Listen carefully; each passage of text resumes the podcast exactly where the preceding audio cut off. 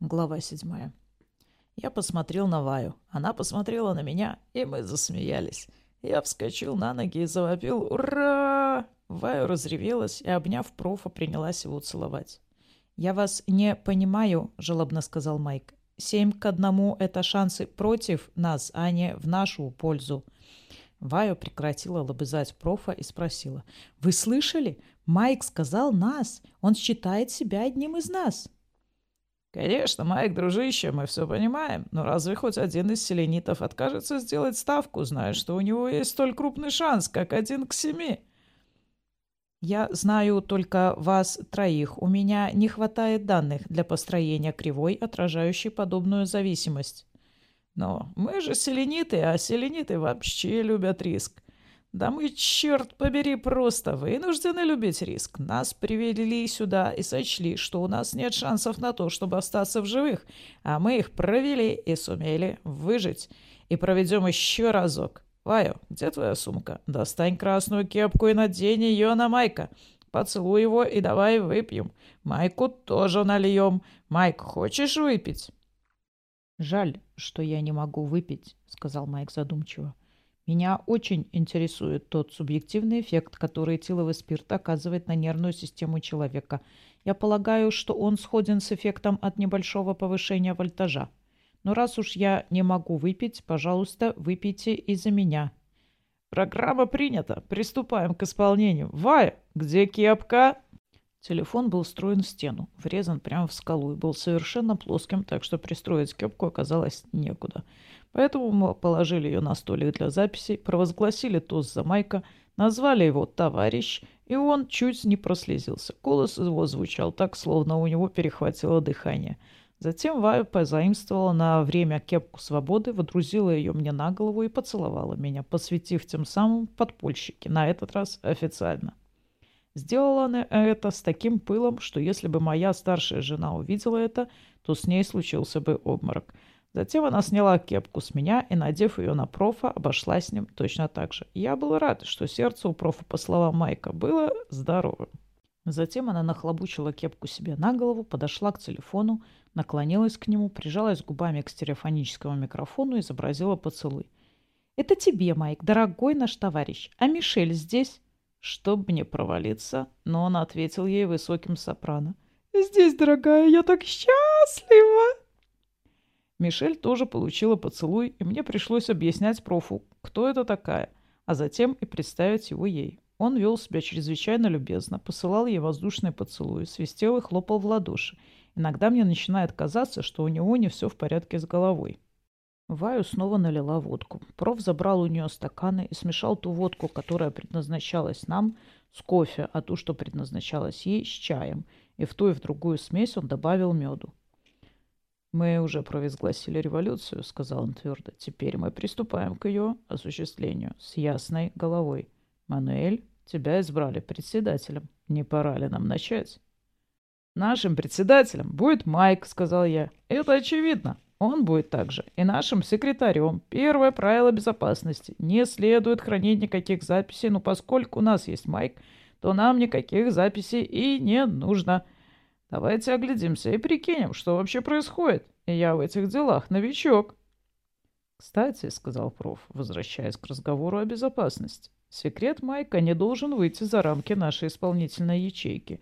Я думаю, что если окажется необходимым, чтобы круг посвященных него лиц был расширен, то для решения данного вопроса необходимо, чтобы были согласны все трое. Э, поправка все четверо.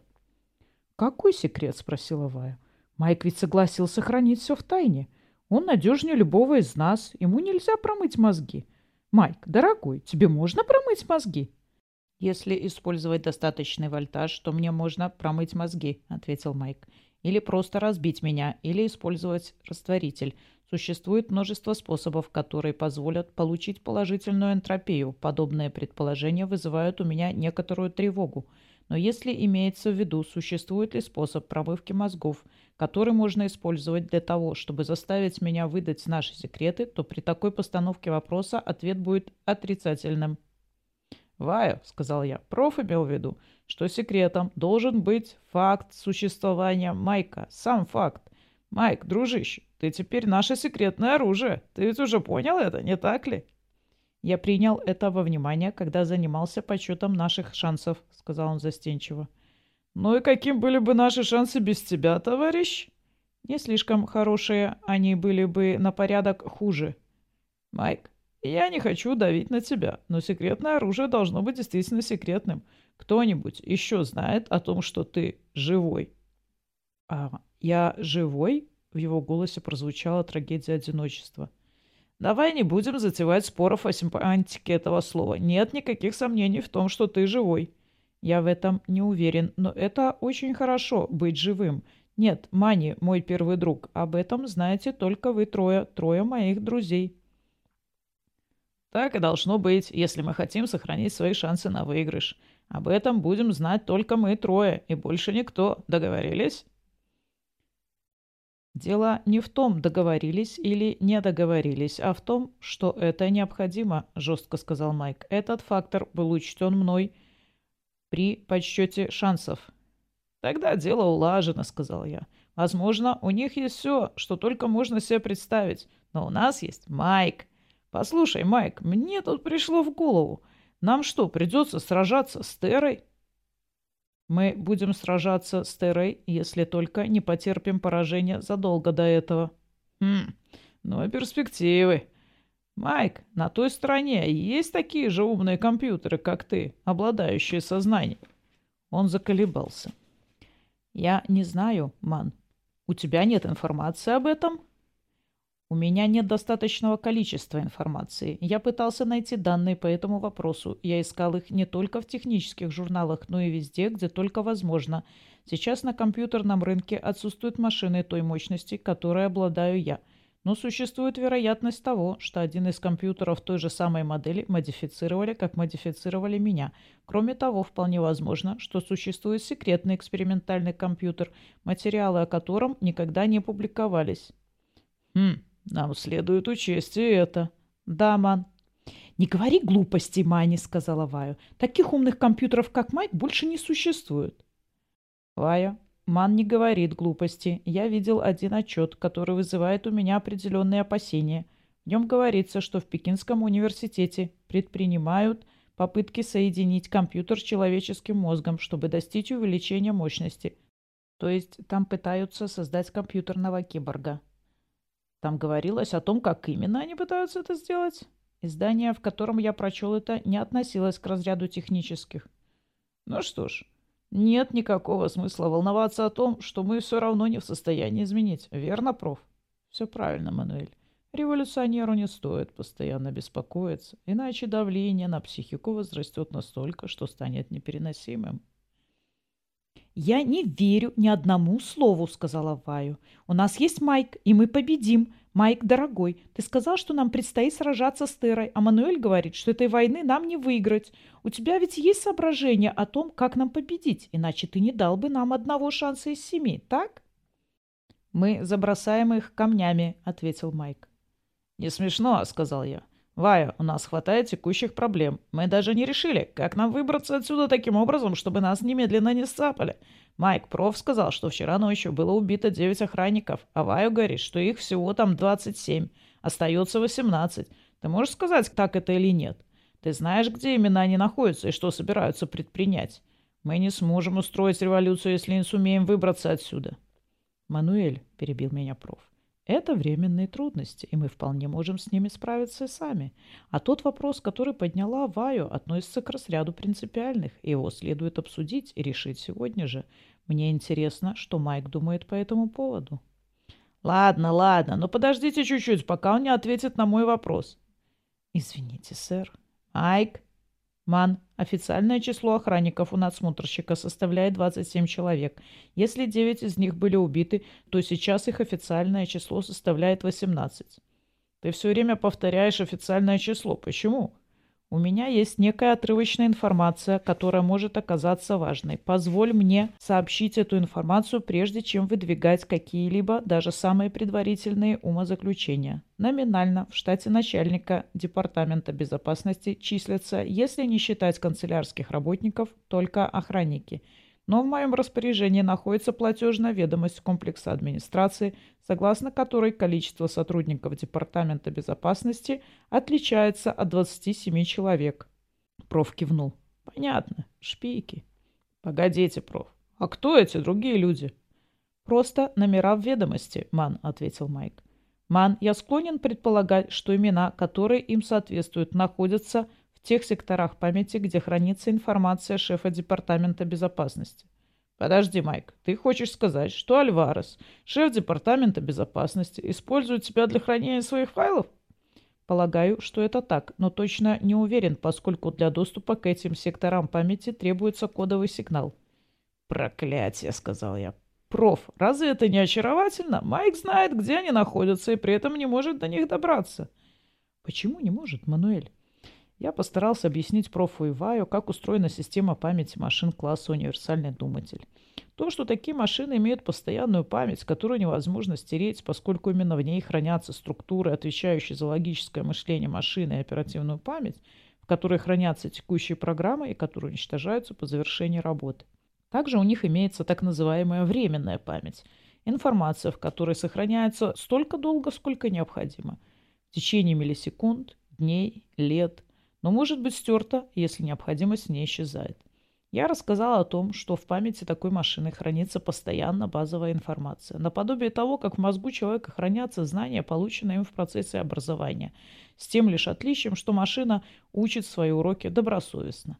И хотя она никогда ничего не забывает, но в ее памяти любая информация может храниться в сжатом виде и может быть реорганизована, отредактирована или перемещена. И, наконец, по порядку, но не по степени важности. Внутри машины существуют специальные типы памяти, с помощью которых могут храниться самые разнообразные данные. От файлов с заметками до чрезвычайно сложных программ. Каждая из областей, использующих один из таких типов памяти, присвоен свой собственный сигнал, при помощи которого ее можно найти. При этом доступ к такой области может быть блокирован или нет. Существует бесконечное количество вариантов блокировки доступа, последовательные, параллельные, зависящие от таких параметров, как время или ситуация запроса доступа и так далее и тому подобное. Не пытайтесь объяснить непосвященному, что такое компьютер и как он работает. Проще объяснить девственнику, что такое секс. Несмотря на все мои попытки, Ваю так и не смогла понять, почему Майк не может получить информацию из файлов Альвареса, если он знает, где именно они хранятся.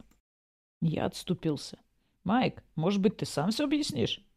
«Я попытаюсь, Ман. Ваю, не существует способа, который позволил бы мне отыскать заблокированные данные, за исключением получения такого запроса путем внешнего программирования. Я не могу сам запрограммировать такой поиск. Структура моей логики не допускает такой возможности. Я должен получить такой сигнал извне». «Но ради бога, какой именно сигнал тебе нужен?»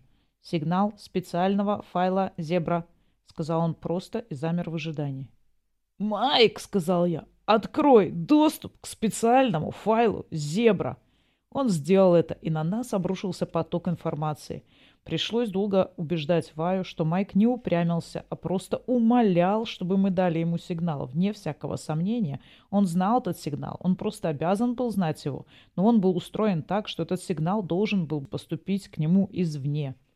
Майк, напомни мне, что мы с тобой перепроверили все специальные сигналы блокировки и поиска. Может быть, нам повезет еще где-нибудь? Я уже и сам пришел к подобному выводу, Ман. Очень хорошо. Мы займемся этим позже. Теперь отыграй назад и сообщи нам всю эту информацию еще раз и медленно. И затем, Майк, когда ты закончишь считывание, сделай копию этой информации, запиши ее под кодом «День взятия Бастилии» и пометь как файл «Доносчик». Хорошо? Программа принята к исполнению. Поступай также с любой новой информацией, которую введет Альварес. Самым ценным из наших трофеев оказался список агентов во всех поселениях. Числом где-то около двух сотен. Каждая из позиций списка содержала кодовый ключ, который Майк идентифицировал как номера, использующиеся вместо имен в платежной ведомости. Майк начал считывать список, относящийся к Гонконгу лунному. Не успел он начать, как Вая выдохнула сквозь зубы. «Подожди, Майк, мне надо это все записать». «Эй», — сказал я, — «мы же договорились, никаких записей». «Эта женщина, Сильвия Чанг, она же там, у нас дома, является секретарем наших товарищей. Но ведь это означает, что вся наша организация под колпаком у надсмотрщика». Нет, дорогая Вайоминг, поправил ее проф. Это означает, что вся его организация находится под колпаком у нас. Э, но... Я понимаю, что именно имеет в виду проф, сказал я. Наша организация — это мы трое, да еще Майк. И насмотрщик ничего о ней не знает. Но зато мы теперь знаем о его организации. Поэтому заткнись, и пусть Майк читает дальше. Но ничего не записываю, у тебя уже есть этот список. Он находится у Майка, и ты можешь в любой момент связаться с ним по телефону. Майк, возьми на заметку тот факт, что Сильвия Чанг является секретарем организации, бывшей организации, в Гонконг-Вилле. Уже взял. Ваю вся кипела, когда слушала список имен, который раскрывал ей провокаторов в ее родном городе, но ограничивалась тем, что брала на заметку тех, кого знала – не все из тех, чьи имена были ей знакомы, оказались товарищами, но и товарищей в списке тоже оказалось достаточно, чтобы привести ее в бешенство. Имена из списка по Новому Ленинграду никому из нас ничего особенного не говорили. Профу было знакомо три имени из этого списка, Ваю одно. Однако, когда дело дошло до Луна-Сити, то проф не смог не отметить, что более чем половину списка составляют имена товарищей. Я узнал несколько имен, хотя для меня они были не фальшивыми революционерами, а просто знакомыми. Я не могу сказать, что бы я почувствовал, если бы нашел в этой платежной ведомости Департамента безопасности имена тех, кому я доверял. Наверное, я бы испытал шок. Ваю была потрясена. Когда Майк закончил, она сказала, «Мне нужно домой. Я никогда в жизни не принимала участие в ликвидации другого человека, но я с наслаждением прикончу всех этих шпионов». «Никто из них, дорогая Вайоминг, не будет уничтожен», — сказал проф спокойно. «Что?» «Профессор, вы что, не можете решиться на это? Хотя я до сих пор никого не убила, я всегда знала, что когда-нибудь мне, возможно, придется это сделать». «Убийство не способ отделаться от шпиона», — покачал головой проф. «По крайней мере, не тогда, когда он не знает о том, что вам известно, что он шпион». Ваю захлопала глазами. «Я должна быть очень тупая». «Нет, дорогая, хотя вы обладаете избытком очаровательной прямоты, а это слабость, которой вам не следует потакать. Если мы хотим справиться со шпиком, мы должны позволить ему продолжать дышать и, окружив со всех сторон надежными товарищами, скармливать ему безобидную информацию, которая порадует его работодателей. Этих тварей даже следует принять в нашу организацию. Пусть вас это не шокирует. Мы организуем из них особые ячейки. Я думаю, что для таких ячеек лучше всего подойдет название «клетка». Уничтожение шпиков было бы для нас непозволительной роскошью. Не только потому, что взамен уничтоженного шпиона тут же появится новый, но и потому, что, убив предателей, мы бы поставили надсмотрщика в известность о том, что нам удалось проникнуть в его секрет. Майк, амигу мио, где-то в этих архивах должен находиться файл, содержащий досье на меня. Вы не посмотрите? Досье на профа оказалось преизрядной длины. Но я был поражен, когда оказалось, что итогом, подведенным подо всей этой информацией, стало «безобидный старый дурак». Проф проходил по списку подрывных элементов. Именно поэтому он и был выслан на скалу. А здесь он проходил как один из членов подпольной организации в Луна-Сити. Было отмечено, что он редко соглашался с другими членами организации и нередко являлся для них источником проблем. Проф выглядел чрезвычайно довольным. На его щеках даже появились ямочки. Я должен поразмыслить о том, не стоит ли мне продаться и попасть в число тех, кто внесен в платежную ведомость надсмотрщика. Вая сочла, что это не смешно, особенно когда поняла, что проф и не шутил, а просто собирался прибегнуть к одному из рискованных тактических приемов, которые достаточно часто используются на практике.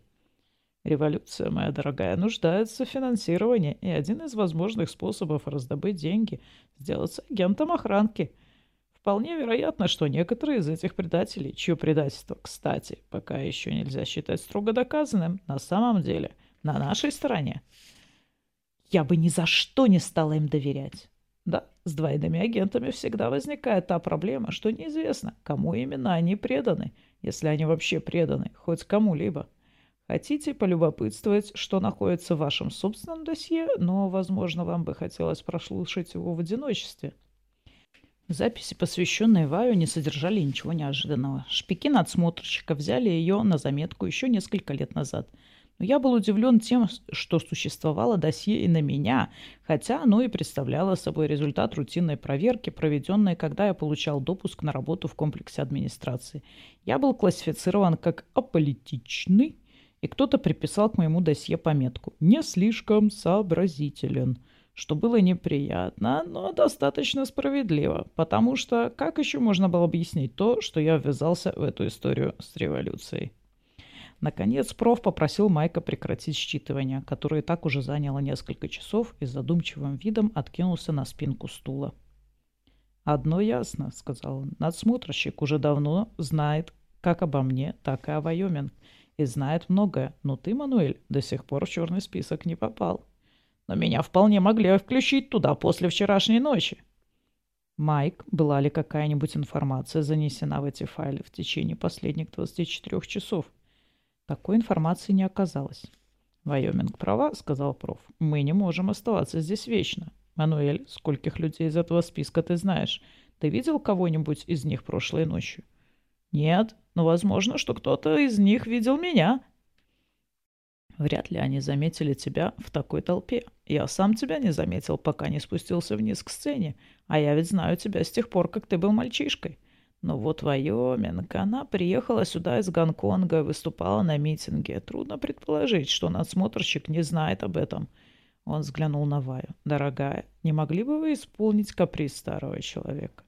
«Полагаю, да. А каким именно образом?» «Мануэль, вероятно, пока еще чист. Я — нет. Но, судя по моему досье, не похоже, что шпики администрации побеспокоятся о том, чтобы сцапать меня. Вас, возможно, хотят допросить, а может быть и задержать. Вы у них числитесь в списке опасных. Для вас было бы сейчас благоразумнее не попадаться им на глаза. Эта комната... Я подумываю о том, чтобы снять ее на некоторое время, возможно, на несколько недель, а может быть, даже и лет. Вы можете скрываться здесь, если, конечно, вас не слишком тревожат те очевидные умозаключения, которые могут кое-кого возникнуть в связи с вашим пребыванием здесь. «Ну что вы, с какой же стати меня должно тревожить то, что обо мне могут подумать?» — хихикнула Ваю. «Неужели вы думаете, что меня заботит то, что начнут обо мне говорить? Я с удовольствием сыграю роль вашей подружки, и не будьте слишком уверены, что дело ограничится только ролью». «Не стоит дразнить старого пса», — сказал проф мягко. «Но ведь может и укусить. Большинство ночей я, скорее всего, проведу на этой кушетке. «Мануэль, я собираюсь вернуться к своему обычному образу жизни, и то же самое рекомендую сделать тебе. До тех пор, пока я не избавлюсь от ощущения, что ищейки заинтересованы в том, чтобы арестовать меня, спать мне будет спокойнее в этом убежище. Кроме того, что эта комната является хорошим убежищем, она еще и очень подходит для того, чтобы проводить в ней собрание нашей ячейки. В ней есть телефон». «Профессор», — сказал Майк, — «можно мне внести предложение?» «Конечно, Амиго. Нас всех интересуют ваши предложения. Я полагаю, что с каждым следующим собранием вашей исполнительной ячейки риск будет возрастать. Но ведь для того, чтобы проводить собрание, вам не обязательно встречаться во плоти. Вы можете связываться друг с другом по телефону. А если вы захотите, чтобы я принял в нем участие, то я тоже могу присоединиться к вам». «Безусловно, товарищ Майк», — сказал проф. Вы нужны нам, однако... «Профессор, не беспокойтесь о том, что кто-нибудь может нас послушать», — сказал я и объяснил им, как привести в действие команду Шерлок. Телефонные разговоры совершенно безопасны, если звонок контролируется Майком. Кстати, это напомнило мне. Вы же не знаете, как связаться с Майком. Ну, Майк, что решим? Проф будет пользовать э, твой номер. Они посовещались и сошлись на номере Мистериус. Проф и Майк словно дети, получали удовольствие от интриги ради самой интриги. Я полагаю, что профессор получал чувство удовольствия от своего бунтарства задолго до того, как разработал свою политическую философию. Что же до Майка? Если задуматься, какое ему было дело до человеческой свободы, Революция была игрой, с помощью которой он мог приобрести себе товарищей и проявить свои таланты. Майк был самой тщеславной машиной из всех, какие мне приходилось встречать. «Тем не менее, нам все-таки нужна эта комната», — сказал проф. Залез в свою сумку и вытащил оттуда толстую пачку банкнотов. Я захлопал глазами.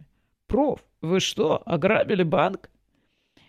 Нет, в последнее время я такими вещами не занимался, хотя, возможно, и займусь в будущем, если того потребует дело.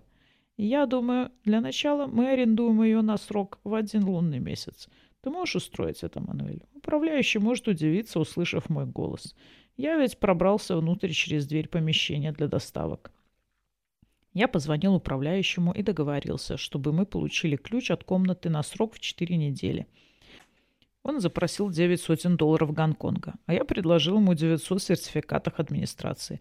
Мы сторговались на 475 долларах Гонконга, я отослал наверх купюру, и он взамен прислал мне два ключа, которые должны были работать месяц. Один ключ я вручил Ваю, а второй профу. Себе, понимая, что они не будут менять замок, если только мы в конце месяца не задержим оплату, я оставил тот однодневный ключ, который мы получили раньше. «Что еще?» – спросил я. «Еда?» Я не голодна, Мани. Мануэль, ты просил нас подождать, пока Майк не ответит на твои вопросы. Давайте вернемся к нашей основной проблеме. Что нам следует делать, когда мы окажемся лицом к лицу с Терой, как Давид с Голиафом? «Мы можем закидать их камнями», — ответил Майк жалобно. «Ради бога, сейчас не время для шуток!» «Но, Ман», — запротестовал он, — «мы можем бросать камни на Теру. И будем».